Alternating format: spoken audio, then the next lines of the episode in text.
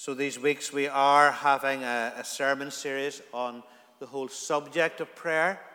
We're looking uh, at our morning services on, on sort of headings. The, this morning it's prayer and the Holy Spirit, and how the work of the Holy Spirit and, and prayer go hand in glove together.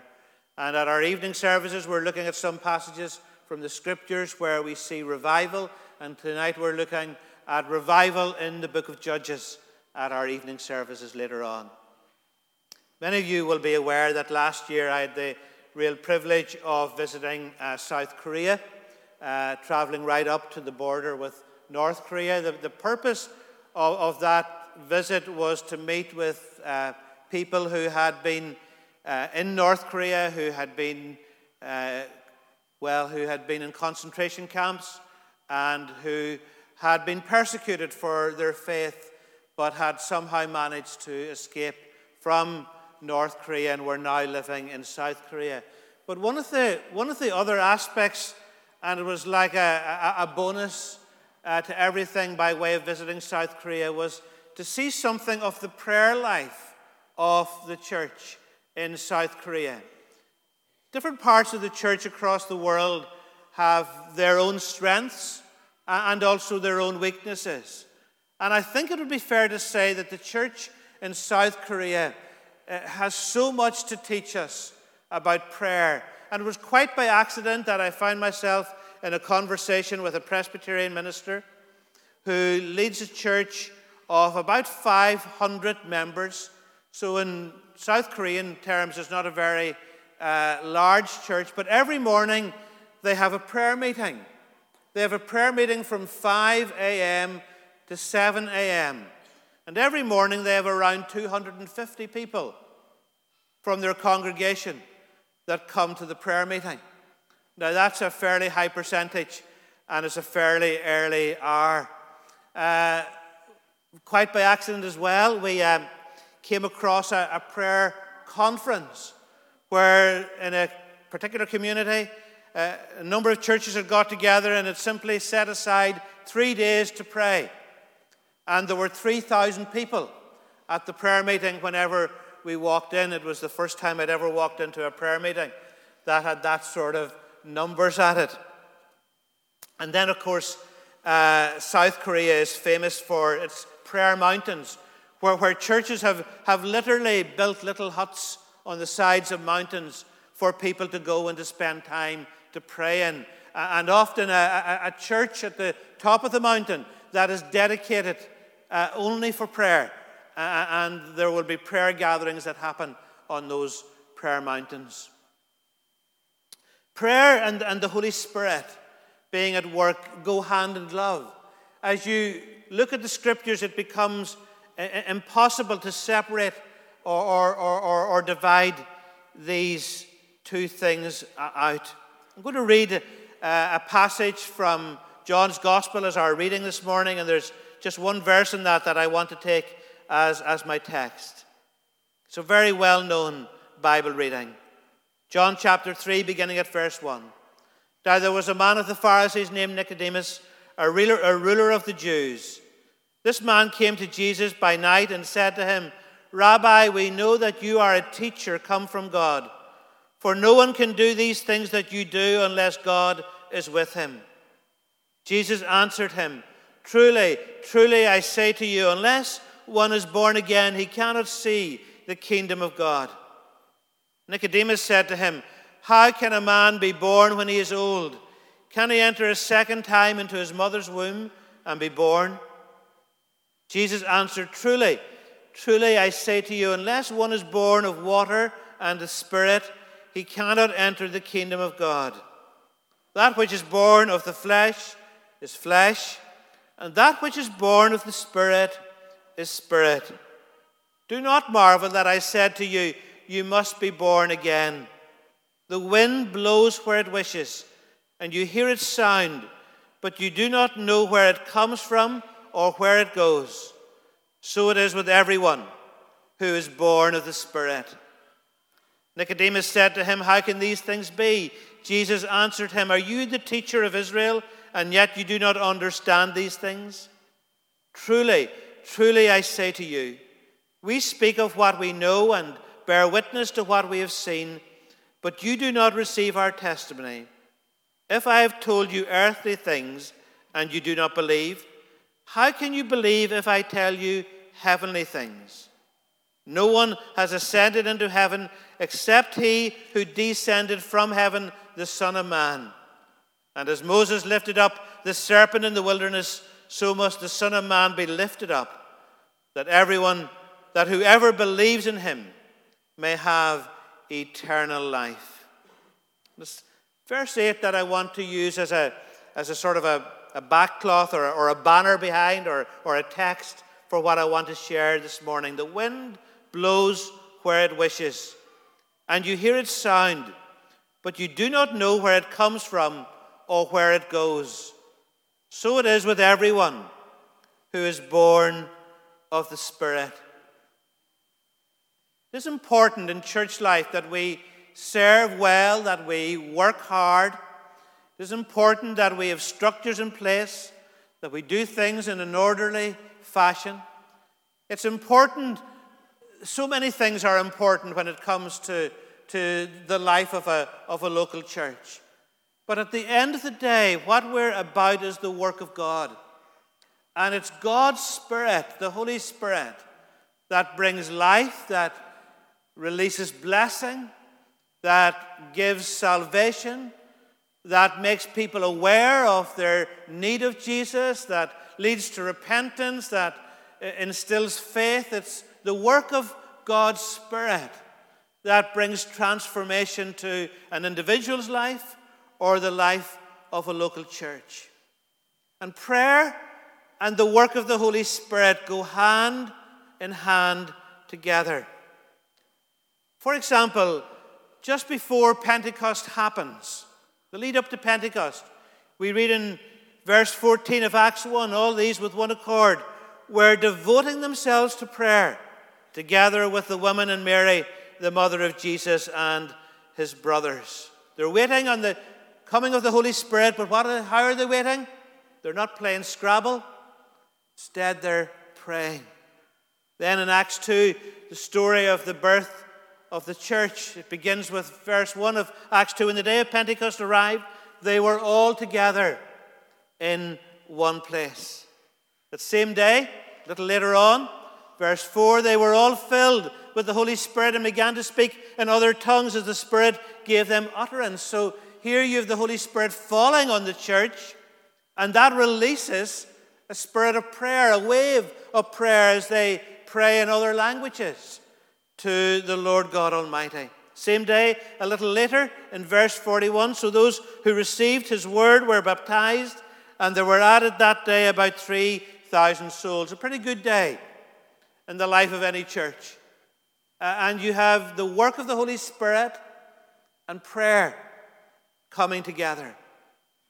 One commentator has written this about those verses for all ages the laws laid down here at the birth of the church, that the power of the Spirit must be prayed down from heaven. The amount of believing, continued prayer will determine the amount of the Spirit's working in the church. Direct, definite, determined prayer is what we need. And that continues as we move on through the book of Acts. The church is praying, and prison walls are shaken. And some of those who are being held in prison who are followers of Jesus are released. Acts 6, the church in leadership makes a key decision in verse 4 but we will devote ourselves to prayer and to the ministry of the word.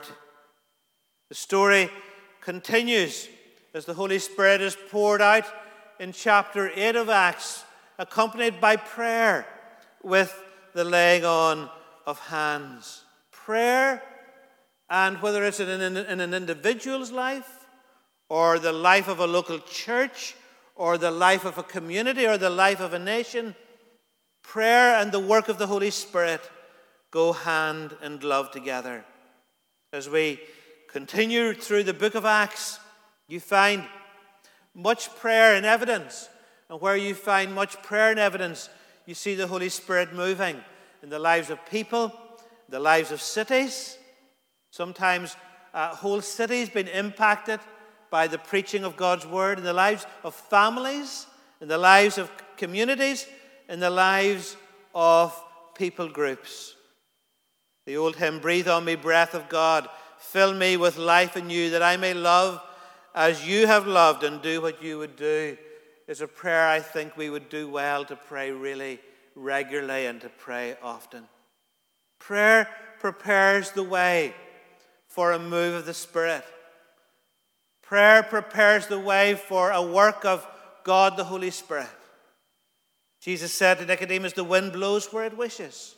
You hear its sound, but you do not know where it comes from or where it goes. So it is with everyone born of the Spirit. It's God's work, it's God's way, it's, it's a mystery, and it's in the hands of God. But our task is to pray. People come to Christ when the Holy Spirit is at work. And the Holy Spirit's at work when people pray.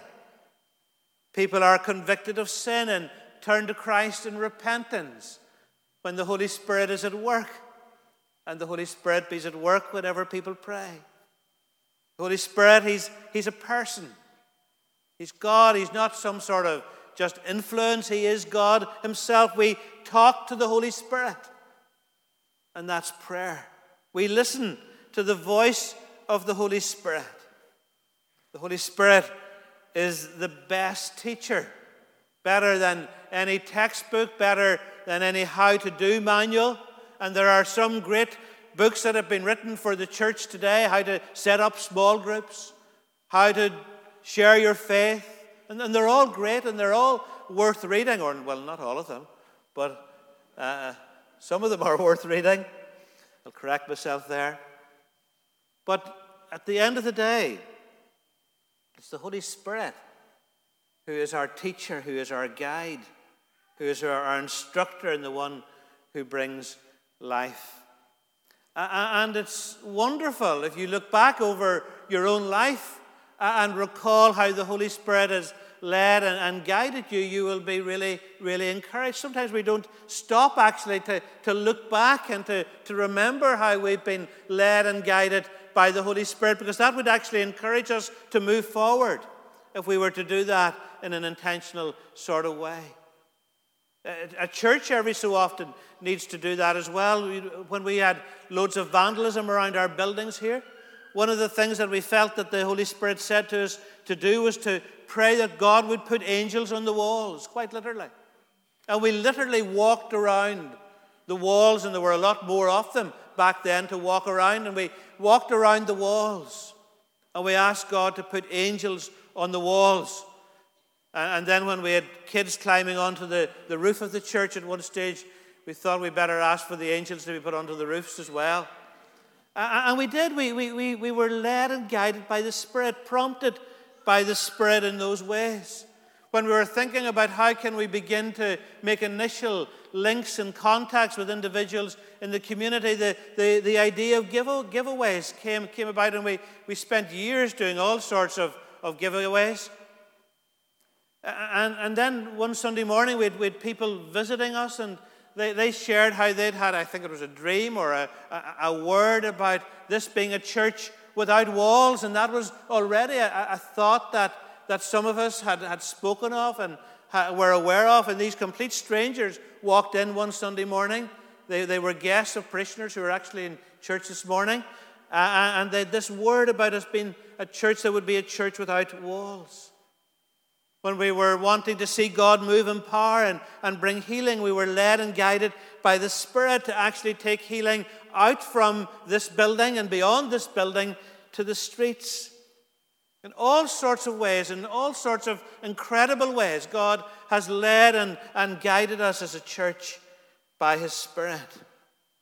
And all of those times of guidance were birthed in, in prayer, be it a, a, a, prayer, you know, on the go, on the, on the march, as it were, or, or a prayer that was birthed in, the secret, uh, or a, a, word of guidance that was birthed in the secret place of prayer. in our own relationship with God, the Holy Spirit brings to life the Word of God. As we open up the Bible and, and read it, it's, it's the Holy Spirit that makes that Word live to our hearts and live to our lives. Holy Spirit speaks to us in dreams.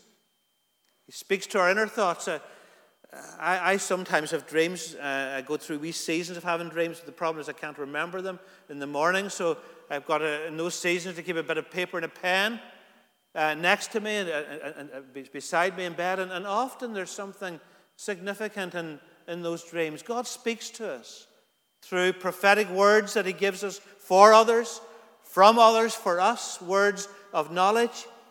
The Holy Spirit, the Holy Spirit and prayer, the, the two are so interlinked as to be impossible to actually dissect them or separate them in any sort of way.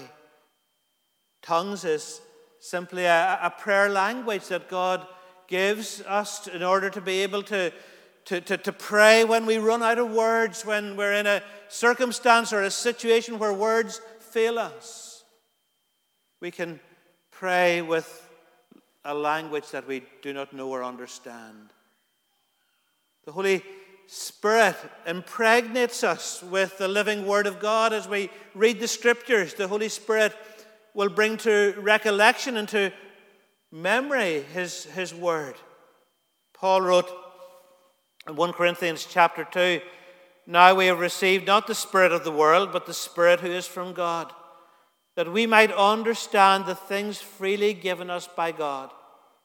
And we might impart this in words not taught by human wisdom, but taught by the Spirit, interpreting spiritual truths to those who are spiritual. Prayer and the work of the Holy Spirit go hand and glove together.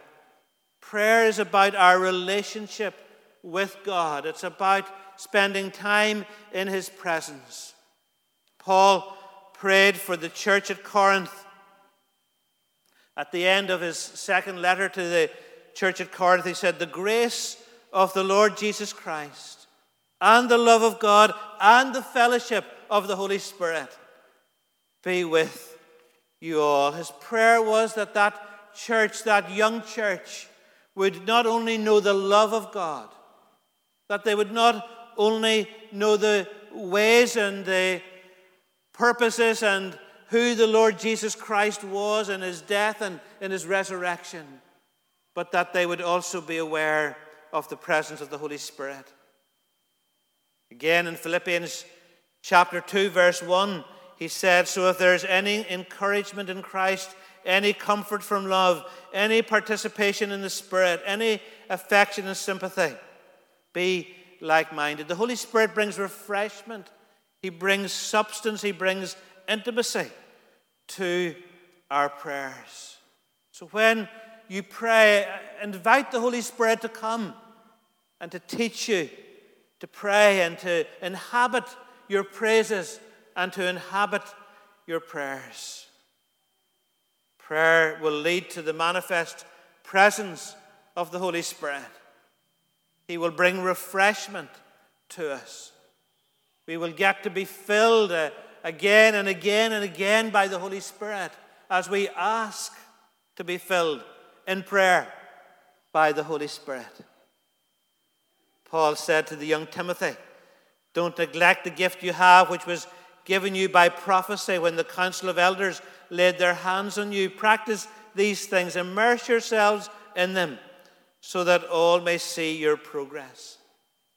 It's good, it's right that we should invite others to pray with us, to lay hands on us, to, to pray that God would impart His Spirit to us, that we'd be filled again and again and again with the presence and power of the Holy Spirit. Paul encourages the young Timothy to develop the gifts for ministry that God has given to him and to develop those gifts through prayer.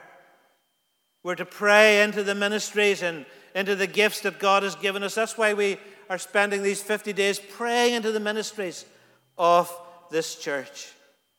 Paul Yonggi Cho, in a book that he wrote many, many years ago on prayer, said this as we teach Christians in Korea to pray, that the church may be built upon a solid biblical foundation.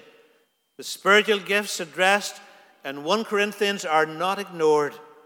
The way to develop spiritual gifts and manifestations is to be dedicated to prayer. Prayer will cause the differing gifts of ministry to work together and not work in competition.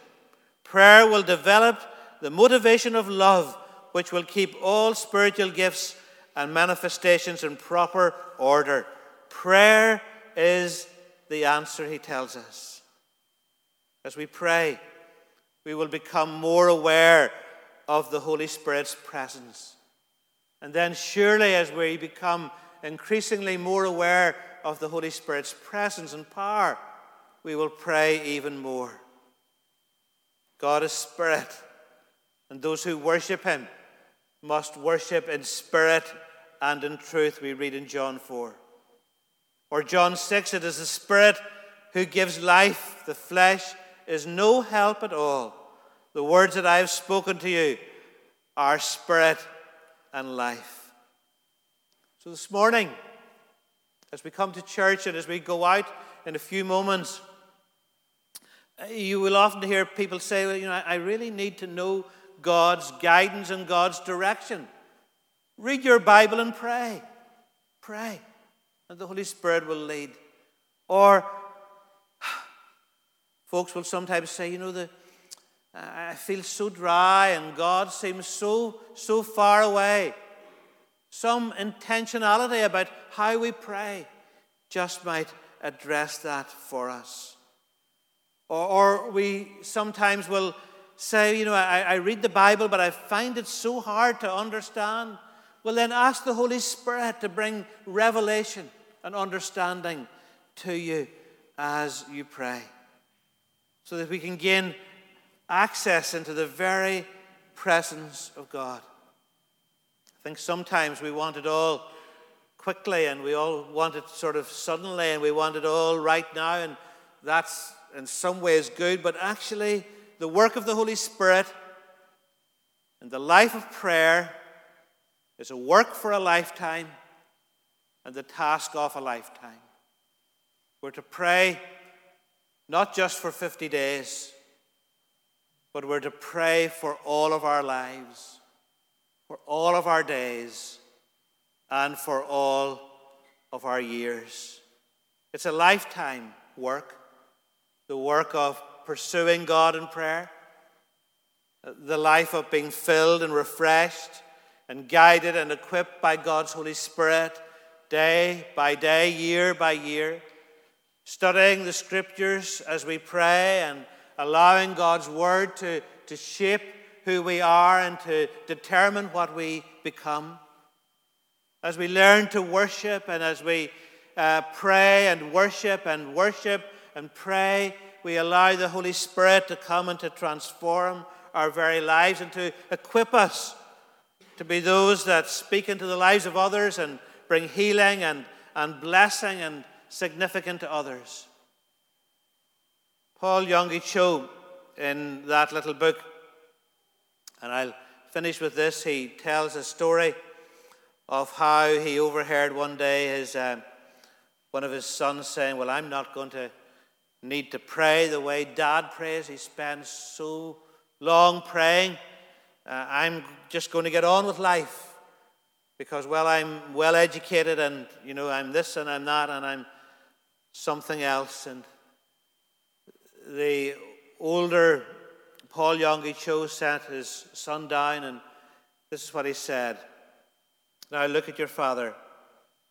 Once I was dying of tuberculosis. No doctor could help or cure me. Also, look at your father. He was so poverty stricken, he could not afford to go to the hospital to receive treatment. Look at your father. He had no formal education. That, sto- that stopped after his first year of high school. He has no high social position, no famous genealogy, and as a common person, he has nothing to brag about. You have no natural thing to brag about your father. He has no money, position, or education. Yet, as I have depended on the Lord, looked at what he has done for me, you discover the secret of my life. I poured my heart out to the Lord. I depended upon Him. By the help of God, I educated myself. I read every book that came into my possession. I studied diligently, praying all the way. Now, by the grace of God, I am what I am. Then he said to his sons, Sons, if you depend on your own strength, education, and natural wisdom, you will sink into the mire of this world. Do not be arrogant. Learn to depend on the Lord. After speaking to my sons in this manner, matter, manner, I had assurance that they not only heard me, but understood the implications of what I was saying. Their attitude changed as their countenance after realizing the importance of total and complete dependence on the Lord. That's what prayer is total and complete dependence on the Lord. Let's pray.